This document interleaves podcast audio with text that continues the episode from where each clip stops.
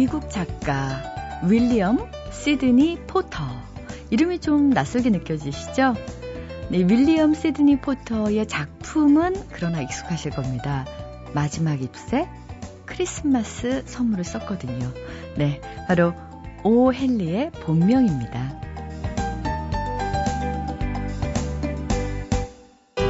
오10 년 남짓한 작가 생활 동안 한 300편 가까이 단편 소설을 썼는데요. 그 단편 소설들은 독자의 뒤통수를 탁 치는 반전이 있기로 유명했죠. 그래서 당시 반전이 들어간 소설에는 오 헨리식 결말이다 이런 표현을 쓰기도 했습니다. 성탄절 아침입니다. 뭐 어, 산타의 선물은 바라지 않습니다. 다만 이제 일주일 남은 2011년 오헬리식 결말처럼 조금 근사한 반전 기대해 보고 싶은데 너무 큰 욕심일까요? 안녕하세요. 소리나는 책 라디오 북클럽 김지은입니다.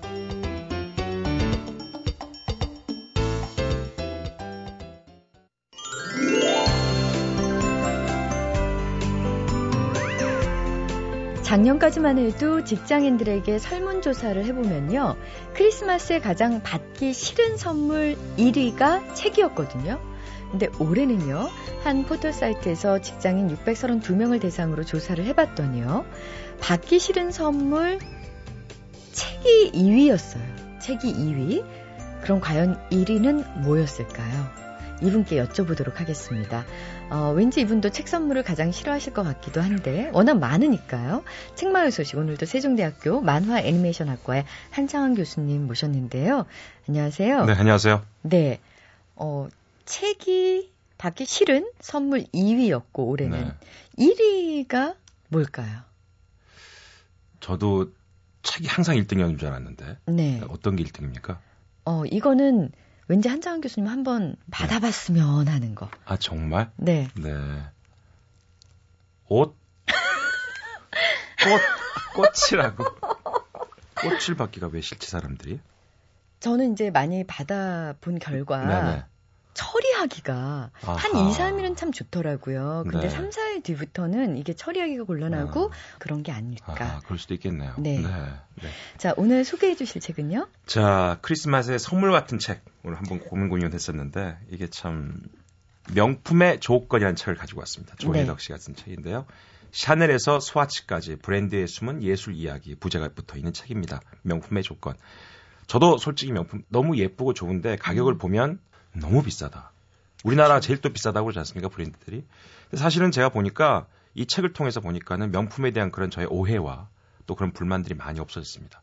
우리가 명품이라고 알고 있는 건 브랜드만 아는 거거든요. 근데 그 브랜드 안에 너무나 깊고 사랑스럽고 좋은 이야기들이 많이 숨어 있다는 것이죠. 요즘 우리가 많이 듣는 단어 중에 하나가 콜레보레이션이라는 용어가 있습니다.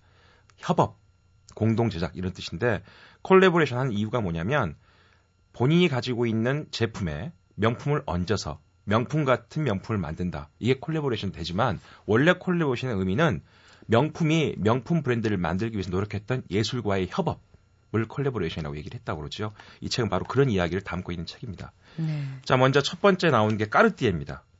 저는 까르띠에가 시계인 줄 알았더니 지금 보니까 보석으로 시작했더라고요. 네. 근데 궁금한 게요. 네. 이제 여기 책을 보니까 까르띠에라는 브랜드 하면은 표범인가요? 팬더. 팬더라고 아, 이름이 되는데 네. 아 이름은 팬더예요? 팬더인데 표범입니다. 팬더 시리즈라는 거죠. 아. 표범을 주인공으로 한 보석 세공 디자인인데 왜 표범이 주인공이 됐을까요? 아, 그 얘기를 좀 바로 들려고 그러는데 감사합니다. 그런 질문 해주셔서. 자, 이과 동물인 표범은 숲에서 혼자 산다고 합니다. 아무리 무슨 과 동물이요? 이과. 이과?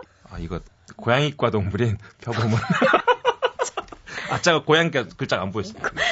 고양이과 동물인 표범은 숲에서 혼자 산다고 합니다. 아무리 배가 고파도 죽은 먹이는 절대 먹지 않고요. 살아있는 동물들을 기다렸다가 번개처럼 사냥한다고 하지요. 이 죽은 먹이와 타협하지 않은 강인함, 우아한 자태 뒤에 드러나는 고독감을 즐기는 운명 개척자로서의 표범. 바로 이 점이 그 제가 말씀드린 팬더 디자인을 시리즈를 디자인한 사람이 잔 투생이라는 여인입니다. 원래 그 루이 프랑스와 까르띠의 설립자의 아들인 손자인 루이 조, 조제프 까르띠가 있는데 이 조제프의 연인이랍니다. 사실 이제 계급 차이 때문에 결혼을 못하고 평생 연인으로 지냈는데 그 잔투생이 디자인한 게 바로 이 표범을 주인공으로 한 팬더 시리즈라고 그러죠. 이 스토리텔링이 있는 네. 보석이어서 그런지 네. 갑자기 관심이 가네요. 이루어지지 못하는 사랑. 바로 그 디자인한 잔이란 여성이 가지고 있는 또 이루어지지 못한 사랑. 고독한 그런 것이 사랑. 바로 고독한 사랑에 대한 하느님은 다 주지 않는 것 같습니다. 고양이과의 고양이과. 네. 표범. 네. 고양이자 글자가 작게 있어가지고요. 제가 예 고양이과입니다. 그 다음에 샤넬. 그 다음에 샤넬 이야기입니다. 저는 샤넬은 영화로도 제가 만나봤고요. 코코 샤넬. 그리고 샤넬 얘기를 보면서 느끼는 건 항상 여인들에게 자유를 준 디자인이다. 맞습니까? 어, 자유와 동시에 구속을 준 어, 브랜드이기도 한 것 같아요. 최근에 네. 있었던 뭐 검사 사건도 그렇고요. 아, 예, 예, 예. 좋게 생각하면요. 네. 어, 역사적인 판단을 따진다면 원래 시작은 자유죠. 근데 최근에 와서 그 자유를 에, 과장한 사람들이 구속이 되지 않았나. 라는 생각이 듭니다. 네. 억지로 맞추니까 많이 힘들었는데 이 샤넬 얘기를 보면 당시에 여성용 모자가 얼굴을 가릴 정도로 챙이 무조건 넓다고 그러지 않습니까? 과장된 레이스 장식. 근데 샤넬은 아주 짧게 떼어내고 챙도 거의 없는 단아한 모자를 만들어서 귀족들이 찬사를 받았고 그 다음에 샤넬 라인 무릎 밑에 5cm에서 10cm 정도 라인으로 그 길었던 드레스를 잘라서 아주 짧은 치마를 만들었던 그리고는 여성의 손을 자유롭게 하기 위해서 핸드백 위에 체인을 달아서 어깨에 매게 했다는 것이죠. 그래서 그 날짜가 1955년 2월 그걸 기념해서 2.55백이다. 이렇게 얘기를 한다고 합니다. 근데 샤넬은 샤넬로서의 자유가 있는 게 아니라 샤넬의 자유를 생각한 사람들이 샤넬을 중심으로 해서 예술가들과 콜라보레이션 했다는 것이죠. 음. 샤넬의 중요한 그 상징성은 동백꽃, 트위드, 진주 목걸이, 향수병 이런 거라고 합니다. 그리고 그 체인이 있죠. 네. 바로 이런 샤넬의 컬렉션을 소재로 샤넬 스타일을 자유롭게 해석하고 표현한 음. 예술 작품들이 그렇게 많다고 그럽니다. 음. 미국의 작가 조지 스테시 캐베치는 2005년 홍콩 샤넬 부티크에다가 한쪽 벽에 2미터에 달하는 거대한 유리 동백꽃을 활짝 피웠다고 합니다. 그러면 아주 멋있게 진열돼 있는 샤넬 상품이 중요한 게 아니라 2미터가 넘는 동백꽃 하나에 유리 동백꽃 하나의 사람들은 아 저게 샤넬이구나 라는 브랜드 이미지를 갖게 된다는 것이죠. 네. 바로 명품은 이런 이야기와 아주 멋진 예술의 결합으로 만들어진 게 아닌가. 그 샤넬 같은 경우는 여성들의 두 팔을 자유롭게 한 그래서 자유의 의미가 더 어, 커질 수 있었던 것 같아요. 네. 체인으로 이렇게 그 어깨 어깨에 어, 멜수 있기 때문에 네. 양손을 사용할 수가 있잖아요. 그렇습니다. 그런 점 지금은 너무나 당연한 일인데 음. 예전에 그걸 손으로 들고 또 한 손으로는 다른 일을 하려면 얼마나 벅차고 힘들었을까 싶기도 해요. 그렇죠. 여성을 해방시킨 자유로서의 명품에다가 예술적인 직관을 합쳐주니까 네. 사람들은 더 명품다움을 느끼게 됐다. 그래서 이 네. 책은 명품의 조건을 보면 우리가 알고 있는 명품이 어떻게 그냥 만들어진 게 아니기 때문에 진정한 명품을 들어서 사람이 명품이 되는 게 아니라 명품을 들을 수 있는 사람의 조건도 돼야 되지 않겠나. 음. 그래서 예술에 관련된 책도 많이 내년에는 좀 읽어보셨으면 네. 느낌이 듭니다. 그 브랜드는 예술로부터 어떤 예술적인 감각, 그 고급스러움 이런 것들을 배운다면 또 예술은 브랜드로부터 비즈니스 감각을 배우는 것 같아요. 이게 그렇습니다. 절묘하게 네. 어, 결합된 것이 명품이 아닌가라는 생각이 드는데 명품의 조건이잖아요 제목이. 네네. 예, 그 조건을 좀 잘 아는 것도 좋을 것 같아요. 그게 제일 어려운 것 같아요. 네. 그런 걸 잘 아는 분이 명품을 들고 있으면 진짜 명품 같을 건데.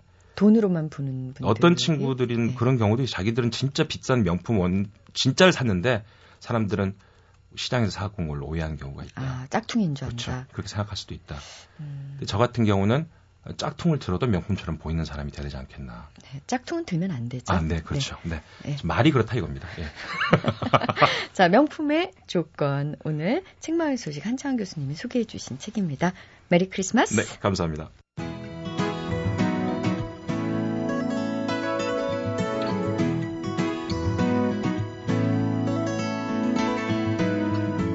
잊혀질 뻔한 책, 놓칠 뻔한 책, 그런 아쉬운 책들을 소개해드리는 시간, 뻔한 책.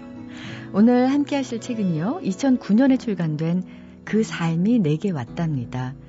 어, 지금 이, 제가 이 책을 들고 있는데요. 어휴, 이 책에 참여한 작가 무려 17분이세요. 공선옥, 정성일, 박래군, 이진숙, 이현우, 서민, 남경태, 김창남, 안건모, 강홍구, 이영미, 이희수, 염형국, 박승숙, 양희규, 김신명숙, 전진삼. 와, 이 많은 분들이 대체 무슨 얘기를 책에 담은 걸까요? 인물과 사상사의 문영숙 편집 팀장님의 설명으로 들어보겠습니다. 그 삶이 내게 왔다입니다. 부제가 나만의 길을 찾은 17인의 청춘 에세이인데요. 제목 그대로 그 17분이 이제 자기 삶의 얘기를 이제 해주시는 건데 딱 정답이 있는 것처럼 이렇게 해야 성공을 한다. 성공 비결을 들려주거나 이런 책은 절대 아니고 자기 뜻대로 이렇게 살다 보니까 한 분야에서 이제 한 자리를 맡아서 이렇게 하시는 그런 분들은 17분의 그런 자기 이야기 그 원고들을 모아서 엮은 책이에요. 소설가 공선옥 선생님도 계시고요. 굉장히 유머러스 하신데 이름이 재밌는 서민 교수님도 계시거든요. 서민 교수님은 의대 교수이신데 기생충학을 전문, 전공을 하고 계세요. 그래서 언제나 이제 하시는 얘기가 기생충이 나를 살렸다. 막 이런, 이런 얘기를 굉장히 그 글도 재미나게 쓰시고 안건모 선생님이라고 버스 기사를 하다가 그 월간 작은 책이라고 하는 잡지에 이제 발행으로 계신 분인데 노동하는 사람들의 글쓰기에 관한 그런 잡지거든요. 굉장히 많다 보니 한 분 한 분 다 소개를 못하고 있습니다. 아, 네. 요즘 많이 팔리는 도서 중에 하나가 왜 어, 청춘을 응원하는 책들이라고 하잖아요. 근데 그런 관점에서 보면 청춘 에세이, 그 삶이 내게 왔다 역시 꽤 어, 인기를 끌만한 매력이 있었을 텐데 왜 주목받지 못했을까요? 역시 그 이유를 문영숙 편집팀장으로부터 들어보겠습니다. 책이 너무 잔잔하죠. 그러니까 읽어보신 분들은 다들 좋다고 하시는데 되게 안타까웠어요. 아, 이거 제목도 괜찮고 책도 괜찮은데 왜 안 나갔을까 이런 생각을 좀 많이 했었는데 이렇게 나온 시기가 2009년도 12월 달에 이렇게 나왔는데 12월 말이었었거든요. 시기를 잘못했다. 좀 더 이렇게 빨리 냈으면 오히려 나았을 것을 그렇게 생각하고 있어요. 사실은 지금 이 시기에 딱 필요한 그런 책인 것 같아요. 1년 동안 나는 무엇을 했나 뭐 이런 시기가 되는데 한 해를 이렇게 지내다 보면 이루지 못한 것 때문에 좀 힘이 빠질 때 그 힘을 북돋워 줄 수 있는 책이라고 생각을 해요. 어, 그러니까 너무 잔잔했다. 그리고 시기가 지금 나왔어야 되는데 너무 일찍 나왔다. 이게 매번 나오는 얘기인데요. 시기를 그러니까 너무 앞서가면 안 돼요. 반보만 앞서가야 되는데 참 아쉽네요. 근데 음 문영숙 팀장의 얘기를 들으니까요. 이게 누구와 비교해서 상대평가로 성공한 길이 아니라 절대평가. 정말 나만의 길을 찾은 분들이기 때문에 오히려 이 시기에 더, 어, 필요한 책이 아닐까라는 생각이 드는데, 그래서, 음, 책의 일부를 조금 낭독해 드리면, 어, 아, 이런 책이구나 하고 감을 잡으실 수 있을 것 같아요. 어, 박승숙 씨 얘기인데요. 인생은 원래 그런 식인 것 같다. 내 삶이 내게로 온 것인지, 내가 그리로 간 것인지, 내가 구른 건지, 삶이 나를 굴린 건지, 아무리 생각해봐도 잘 모르겠다. 매 순간 내 의지로 결정하고 움직인 것 같아도 전체적으로 미리 정해진 운행 노선을 따른 것 같고 계기들의 연결고리가 필연적인 양 보이다가도 수많은 가능성들을 제치고 그 하나를 선택한 내 뜻이 언뜻 보이니 말이다. 아, 정말 내가 구른 건지 삶이 나를 구른, 굴린 건지 마음에 딱 와닿는데요. 어, 막 드라마틱하게 나 이렇게 해서 성공했어가 아니라 우리처럼 똑같이 고민하고 힘들어하고 이런 분들의 얘기라서 아, 우리 지금 이 시기에 더 필요한 책이 아닐까 싶은데요. 그 삶이 내게 왔다. 이 책은 과연 누가 읽으면 누구에게 더욱더 와 닿을지 문영숙 편집장의 목소리로 들어보겠습니다. 제가 읽어보면서 되게 좋았던 게 나는 여기서 제대로 쟁쟁한 사람들 사이에서 배겨내지 못할 거야 라고 굉장히 지쳐있던 시기였는데 한 고비를 넘으면 그 다음에 얻게 되는 작은 희망이랄까? 열심히 살자. 뭐 이런, 예, 그런 생각을 하게 됐어요. 그래서 저한테도 그래, 다시 한번 이라는 생각을 하게 만드는 그런 책이었죠. 올해도 그랬는데 내년에도 경제 사정이 굉장히 좋지 않을 거라고 예상이 되잖아요. 그러면서 좀 사람들이 아, 나는 이걸 할 테야라고 이렇게 그 뚜벅뚜벅 걸어가다가 주저앉고 싶을 때 그 다리에 약간 힘이 딱 풀렸을 때 어디에 그 잠깐 편한 데 앉아 있으면 다시 이제 힘이 솟아나기도 하잖아요. 그렇게 약간 주저앉고 싶은 분들, 그분들한테 참 많은 도움이 될 거라고 생각을 합니다. 꼭 한번 읽어보세요.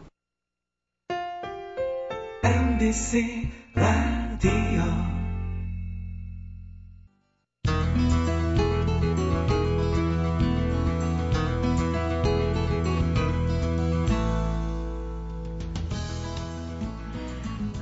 어, 운전하시는 분들만 빼고요. 지금 라디오 들으시는 분들은 왼손을 가로로 한번 이렇게 놔보시겠어요? 그리고 손금을 보시면, 네, 시라는 글자가 보이시죠? 네, 저도 보이는데요. 제 손에도 시라는 이런 시심이 있을 줄이야. 네, 모든 사람은 시심을 가지고 태어난다고 알려주신 분입니다. 1988년 성선설이란 시로 등단하신 이후에 1998년에는 오늘의 젊은 예술가상, 2005년에는 제2회 애지 문학상, 또 같은 해에는 제7회 박용래 문학상, 아직도 또 남았습니다. 제24회 김수영 문학상 등등. 아유, 정말 셀 수 없이 많은 상을 그야말로 휩쓰셨어요. 하지만 사실 이런 상을 줄줄이 나열하는 것보다는 한 편의 시로 모든 것을 말해주는 정말 맑은 시인입니다. 한민복 선생님 모셨는데요. 안녕하세요. 네, 안녕하세요. 늦었지만 축하드립니다. 뭘 축하드리는지 아시죠? 글쎄요. 네. 그, 주례사가 굉장히 인구의 회자가 됐습니다. 합의 100세라고 해서 신랑 신부 나이를 합하니 100이더라. 주례를 누가 서셨죠? 예, 소설 쓰는 김은 선생님이 하셨습니다. 김은 선생님이 주례를 본다 해서 그런지 사람들이 많이 왔고요. 정철장을 만, 돌리지 않았는데 많이 오셨고 또 주로 사진도 저거보다는 김은 선생님하고 많이 찍더라고요. 그래서 여러 사람들이 와서 축하해 주셔서 너무 고마운 날이었죠. 네. 주례에 사는 기억이 나세요? 예, 뭐, 열심히 살라는 얘기인데요. 그 결혼식 전에 불러서 정확히 취재를 하는 기자 출신이 나눠서 그러신가 봐요. 그래서 정확히 사실에 입각해서 이렇게 주례를 이렇게 보시는 것 이런 것들이 좀 어떤 사실에 입각해서 어떤 주례를 해주셨나요? 뭐 근래 생활이면 뭐 제가 무슨 장사를 시작했다라니까 그 상사를 하면서 수입은 얼마며 뭐 이렇게 정확히 숫자적인 것까지 이렇게 밝히면서 아. 구체적으로 얘기를 하시는 것 같았습니다. 네. 어, 실례지만 한민복 씨는 어떤 장사를 시작하셨습니까? 예, 제가 강화도 살아서 무슨 삼 장사를 시작했어요. 인삼? 네네.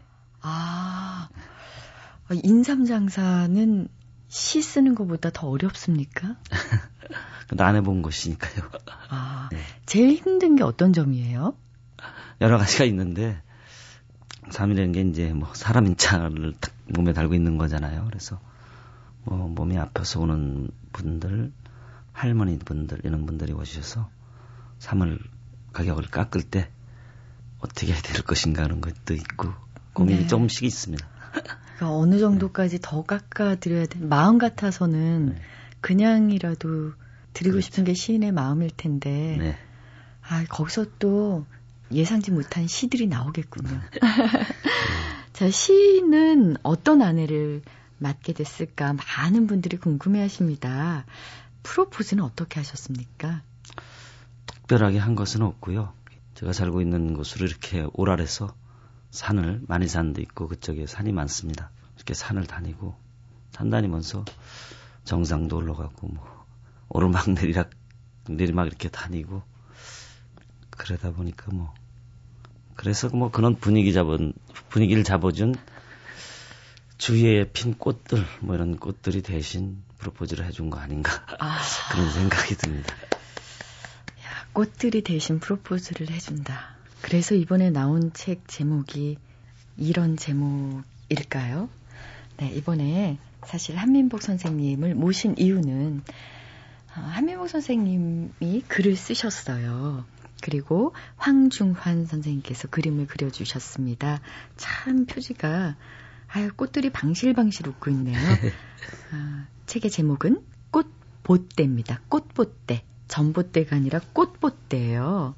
그리고 또 한 책은 절하고 싶다. 라는 책인데 이 책은 음, 그동안 좋아하셨던 시들을 네. 엮으신 거죠. 네. 일간지에 이렇게 연재를 했었던 건데요. 연재했던 원고를 조금 손봐서 엮은 것입니다. 네. 어, 사실 저는 시인의 마음으로 시 읽기라는 이제 부제 그리고 제목이 절하고 싶다인데 저는 네. 이거를 잘 하고 싶다로 처음에 본 거예요. 요즘에 하도 그런 자기 개발서가 많다 보니까 음. 한민복 선생님도 이제는 드디어 뭔가 잘하고 싶다 이런 마음이 드신 것일까 그런 생각을 해봤는데 절하고 싶답니다. 어떤 의미에서 이런 제목을 지으셨는지 궁금합니다. 그 절하고 싶다는 고은 선생님의 19절 중에 한 구절이고요. 거기 인용된 19, 짧은 19절 중에 한 구절이고요.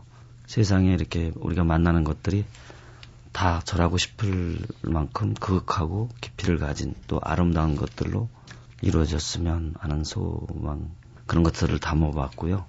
그 중에 또 특히 제가 만난 시들한테 절하고 싶은 마음 그런 것까지 담은 것입니다. 그리고 꽃보떼라는 책은 아까 말씀하신 전봇대 거기에서 발상을 가진 게 맞습니다. 집 앞에 전봇대가 있기도 하고 저는 옛날에 한국전력에 근무를 했었습니다. 그래서 전봇대하고 익숙하고 그런 게 있는데요. 전봇대가 집과 집, 건물과 건물들 다 연결하고 있으니까 전봇대가 있고 전기줄이 전기로 연결되는 것이 아니라 꽃줄을 올려서 꽃을 가꿔서 꽃의 향기를 발전해서 집과 집, 건물과 건물들이 다 향기로 또 거기를 찾아다는 뭐 나비나 이런 것들은 날개 짓소리 이런 것으로 연결해 되었으면 하는 바람에서 그렇게 제목을 정해봤습니다. 야, 그냥 말씀 하나하나가 다 신데요. 아, 전등 밝히는 전기줄은 땅속으로 묻고 저 전봇대와 전기줄에 어, 나팔꽃, 맥꽃, 등꽃, 밭꽃 등등을 올렸으면 이런 소망을 네. 이제 적어주셨습니다. 어, 나중에 네. 시집에서 네. 한민복 시인의 육성으로 또 한번 네. 들어보도록 하고요. 절하고 싶다라는 이 엮은 책에 어, 제목이 됐던 고은 선생님의 저녁 무렵이라는 네. 시 굉장히 짧은데요. 예. 짧으니까 예. 한편 먼저 좀 낭독해 주시겠습니까? 예. 저녁 무렵 고은 절하고 싶다. 저녁 연기 자욱한 먼 마을 네. 시가 이렇게 시작해서 이렇게 끝났습니다. 아, 시인의 마음으로 시 읽기라는 부제가 붙은 절하고 싶다. 선생님께서 이제 평소에 즐겨 읽으신 시들 중에 일부를 엮은 건데요. 이 외에도 여러 가지 시들이 있는데 선생님은 어떨 때 시를 읽고 싶어지시는지요? 그 시를 쓸 때요. 네, 시를 한참 쓸 때는 많이 읽었습니다. 그런데 요새는 좀 게을러져서 많이 안 읽기도 한데요. 그 새로운 시집이 나오면 이렇게 또 아, 이 사람 시는 어떻게 변했을까? 무슨 얘기를 했을까? 궁금해서 읽기도 하고요. 또 제가 살면서 어떤 시가 제가 힘들 때 19절들 이런 것들이 저한테 이렇게 용기를 주기도 하고 의지를 이렇게 다져주기도 해서 그럴 때 좀 힘들 때 시를 많이 읽었던 것 같습니다. 네. 그 시인이 시 읽는 느낌과 또 저 같은 일반 사람이 읽는 거랑은 느낌이 참 다른 것 같은데요. 예를 들어서 어, 이번에 절하고 싶다 중에서 잠자리는 죽어서도 날개를 접지 않는다라는 시가 있지 않습니까? 네. 어, 조선족 시인인 리사멀 선생의 시인데 조금 변형해서 네. 이제 인용하셨다고 밝히셨는데요. 네. 제가 잠깐 소개를 해드리면은요. 살다가 힘이 들고 지칠 때면 잠자리는 죽어서도 날개를 접지 않는다. 잠자리는 죽어서도 날개를 접지 않는다. 되뇌어 보지요. 그러면 가슴이 뜨거워지기도 하고 처진 어깨에 힘이 붙기도 하지요. 저는 이 시를 읽는 순간 접지 않아서 왜 이렇게 나뭇잎처럼 네. 바짝 날개가 말라가지고 네. 이렇게 찢어진 잠자리들 예, 예. 땅에 붙어 있는 것들 많이 봤거든요. 그런 네. 걸 보면서 아 좀 접지. 음. 접으면 살 수 있었을 텐데 왜 안 접어서 이렇게 밟히고 찢기고 그랬을까 이런 생각을 했었는데 네. 역시 저 같은 사람은 시를 쓰면 안 되겠구나 그런 생각을 했거든요. 예. 선생님은 이 시를 읽으시면서 어떤 생각이 드셨는지요? 저도 뭐 시골에서 자라서 그 잠자리를 많이 잡아보기도 하고 잡기가 쉬워서 그런데 잠자리들이 이렇게 죽을 때 정말 날개를 안 접고 죽는데 시인이 그걸 발견하고 글로다 타고 옮겼을 때 그때 아 맞아 그러면서 공감을 탁 형성하면서 그 글 날개 이런 것들이 주는 이미지가 어떤 사람들의 이상이나 꿈 이런 것을 포기하지 않는 근원적이로다가 이렇게 읽혀졌어요. 제가 힘들 때 이제 많이 읊조려 보는 그런 구절입니다. 네. 아, 이번에는 본격적으로 이번에 한민복 황중환의 같은 시집을 내셨는데 음. 어떻게 이렇게 그림과 함께 시를 소개할 생각을 하셨는지 궁금합니다. 그 출판사에서 이렇게 기획도 했고요. 또 그 얘기를 듣고 보니까 또 제가 그림의 힘을 빌리면 조금 나아질 것 같은 글들이 좀 있고 그래서 한 이걸 여름에 준비를 했었습니다. 그래서 실제적으로 책이 나와서 보니까 제 그림 못 따라가는 담지 못하는 것을 그림이 이 그림은 아주 잘 그렸습니다. 황중환 씨가. 그리고 색깔도 이쁘고 그런 빛 색깔 이런 걸로다가 제가 담아내지 못한 마음 이런 것을 확장해서 이렇게 그려준 것 같아서 너무 고맙고 그렇습니다. 네. 저도 그림 보면서 시를 읽는 어, 느낌이 좀 색달랐었는데요. 네. 선생님께서는 아, 내 시를 정말 더 빛나게 해줬구나 라는 그런 음. 그림은 몇 페이지쯤에 있습니까? 그 앞에 책이 있는데요. 딱 찍어서는 못하겠고요. 제가 이 그림을요, 글을 넘기면서 그림을 중간중간 받으면서 그림에 볼만은 한, 한 번도 없었습니다. 그러니까 다 좋았던 건가 보죠, 뭐. 아, 다 좋았다. 네. 네. 그 중에서 그러면 제가 한번 골라볼까요? 네. 제가 취미가 이거 까는 거라서요. 네네. 네. 시 중에 마늘이라는 네네. 시가 있는데 네네. 스크럼을 더 견고하게 짜자. 우리가 뭉쳐 있으면 우리들의 껍질도 못 벗긴다. 이게 정말 맞는 말인 것이 마늘이 이게 껍질이 단단하게 이렇게 붙어 있잖아요. 네네. 그거 깔려면 진짜 힘들거든요. 네네. 결국 도구의 힘을 빌려야 될 때가 있는데 이게 긍정이라는 네. 그 부분에 실려 있는 네. 시입니다. 네. 마늘들이 이렇게 스크럼을 짜고 어깨동무를 하고 있는 이 그림이 굉장히 재미있고 인상적이었는데요. 네. 선생님이 그림 보고는 어떤 느낌이셨습니까? 그 여러 마늘들을 이렇게 그림으로 담았는데 실질적으로는 마늘 한 통이 네. 딱 스크럼을 이미 짜고 있잖아요. 마늘. 그러게요. 그래서 한 통을 쪼개지 않으면 깔 수 없는 거잖아요. 그 의도였는데 항중환 씨는 또 그걸 넘어서 다른 해석을 해서 그런 마늘들이 또 스크럼을 짜는 전체 국가장 이렇게 밀고 나간 듯한 느낌이 듭니다. 더 강한 스크럼이 됐겠네요. 네네. 네. 선생님, 이 어, 여러 가지 그림과 시 중에 네. 막 결혼하신 네. 부인이, 어, 여보, 이 시가 난 제일 마음에 들어. 한 시가 어떤 시인지요? 그 짧은 시가 하나 있는데요. 다리 사랑, 뭐라는 시인데, 다리 사랑 구면 세 줄짜리 시가 있죠. 아. 네. 그 눈물 못 박히지 않은 사랑은 없다. 사이가 있어 다리가 있고 눈물은 뜨겁다. 야, 눈물 못 박히지 않은 사랑은 없다. 아. 사이가 있어 다리가 있고 눈물은 뜨겁다. 다리의 사랑 군대요. 네. 다리의 사랑 연작입니다. 네. 어, 저는 처음에 이 다리가 무슨 다리일까 궁금해 했는데요. 어, 이 다리의 사랑이라는 연작이 나온 데에는 좀 이유가 있을 것 같습니다.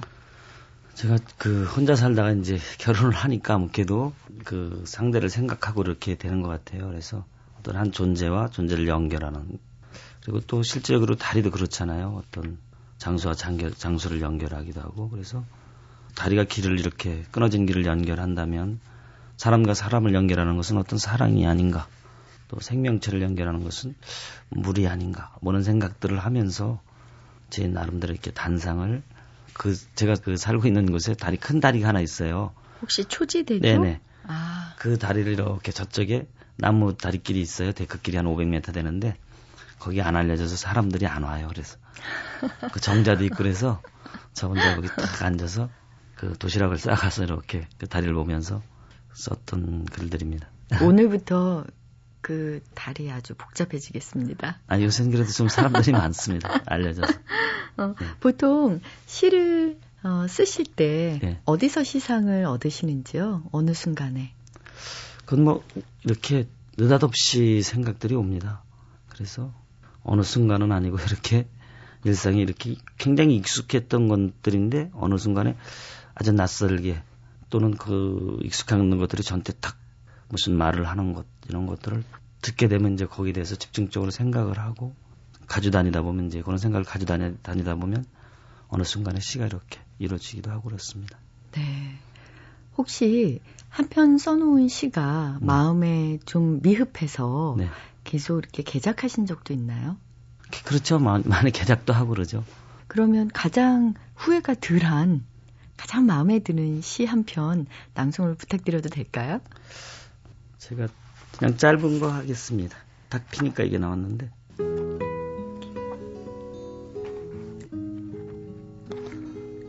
새벽 종소리, 집 뒤 언덕에 교회가 있다. 발자국 소리가 올라간다. 종소리가 가만 가만 서툴게 들려온다. 목사님이 어딜 가셨나 보다. 나이 많은 동네 할머니가 종줄을 당기나 보다. 마을 사람들이 어제 힘든 일을 했나 보다. 작은 마을에 간신히 퍼진다. 하나님 귀에 더 또렷하게 들릴 것 같다. 새벽 종소리라는 시입니다. 오늘이 또 크리스마스 성탄절인데요. 네. 여기 또 시를 보면 아주 나지막한 전봇대에 전선줄이 쭉 꽃봇대처럼 연결이 되어 있고요. 3분의 2나 차지하는 푸른 하늘에 아주 별들이 촘촘히 박혀 있습니다. 어스름이 새벽녘이 되는 듯한 네. 느낌인데 네. 이 새벽 종소리라는 시와 굉장히 잘 어울리는 그런 또 그림이 아닌가 싶습니다. 선생님은 그 예전에 비해서 애주가의 딱지는 많이 떼신 것 같아요. 그렇죠. 이제 지금 그 술 먹으면 또 미안하고 그렇죠. 아무래도 이제. 그 제가 전에도 이제 시를 한번 썼는데요. 그게 이제 결혼하면 뭐 같이 상을 들어 긴 상을 들어야 된다는 얘기인데 결혼하고 나서 보니까 매 순간 그렇더라고요. 작은 것도. 그러니까 전에와 달리 이제 네 개의 눈과 두 개의 심장으로 바라봐야 되는 것 같아요. 네. 아, 그러니까 부부가 되는 것은 긴 상, 긴 상을 같이 드는 것이다. 그 한 사람이 손 놓으면 와장창 하겠네요. 네네. 그런 의미에서. 근데 그게 어떤 중요한 때만 그랬을 거라고 생각을 했는데 막상 결혼을 해보고 나니까 매 순간이 그렇다는 거죠. 작은 것들도. 혼자 있으면서도 같이 상대를 생각하면서 무엇을 판단해야 되고 그런 일들이 연속이더라고요.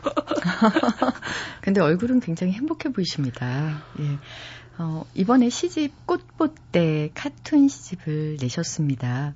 굉장히 따스한 시들이 가득하고요. 네 개의 장도 뭐 희망, 긍정, 사랑, 길 이렇게 해서 모두 이제 네 개의 장으로 이루어져 있는데요. 초기 시 자본주의의 약속에서부터 선생님의 시를 이렇게 쭉 읽다 보면은 아, 이런 방향으로 어, 진화가 됐구나. 분위기가 좀 다르게 변화가 되고 있구나. 이런 느낌이 드실 텐데요. 선생님이 나이가 들어서 그러신 걸까요? 아니면 결혼하셔서 그렇게 되신 걸까요? 아니면 그냥 때가 된 걸까요? 글쎄요, 지금은 또, 이렇게 너무 이제 자연적인 것과 뭐는 것들, 개인, 제 마음을 이렇게 돌아, 돌아보는, 짚어보는 그런 글들이 추가되는 것 같아서, 또 내년에는 이제 시집을 내면 지금 이제 시들을 발표하고 있는 것들은 이런 거하고도 멀어졌 멀리 있습니다. 그래서 어떤 사회적인 것과 어떤 문명에 대한 것들 그런 것들을 또 쓰고 있습니다. 그래서 내년에 그런 시집들이 나오면 또 달라질 것입니다. 그냥 네. 끝없이 이렇게 달라져야 된다는 생각은 있습니다. 그런데 실제적으로 잘 하고 있지는 못한데 그런 의욕은 있습니다. 네. 근데 말씀만 이렇게 하시죠. 시집을 내실 때마다 다들 깜짝깜짝 놀라게 하고 계시죠. 자, 이번에 꽃보대라는 어, 카툰 시집, 짧은 산문집이라고 해도 될 것 같고요. 네네. 마치 일본의 하이쿠를 보는 듯한 그런 느낌이 들었습니다.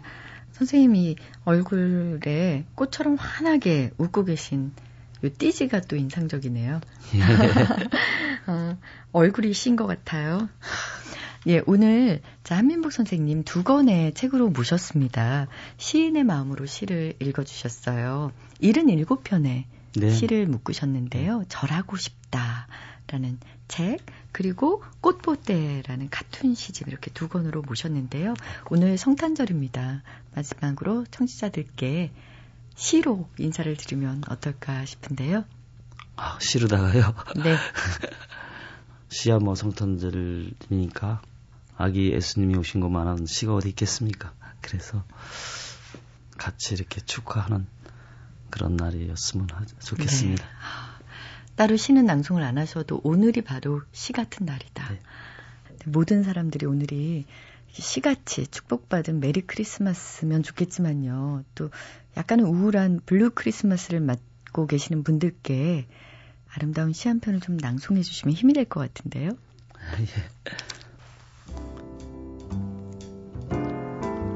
세월 문에 창호지를 발라보았지요.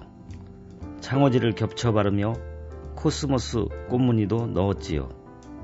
서툰 솜씨에 울어 주름질 것 같던 창호지 햇살에 말리면 팽팽하게 펴졌지요. 손바닥으로 두들겨 보면 탱탱탱 덩덩덩 맑은 북소리 났지요. 죽고 싶도록 속상하던 마음도 세월이 지나면 마음결 평평하게 펴져 미소 한 자락으로 떠오르기도 하지요.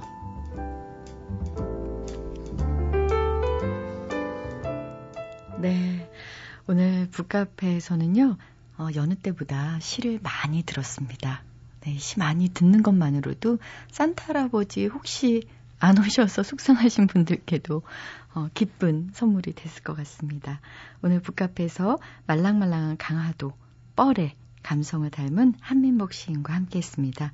귀한 시간 내주셔서 감사합니다. 네, 고맙습니다.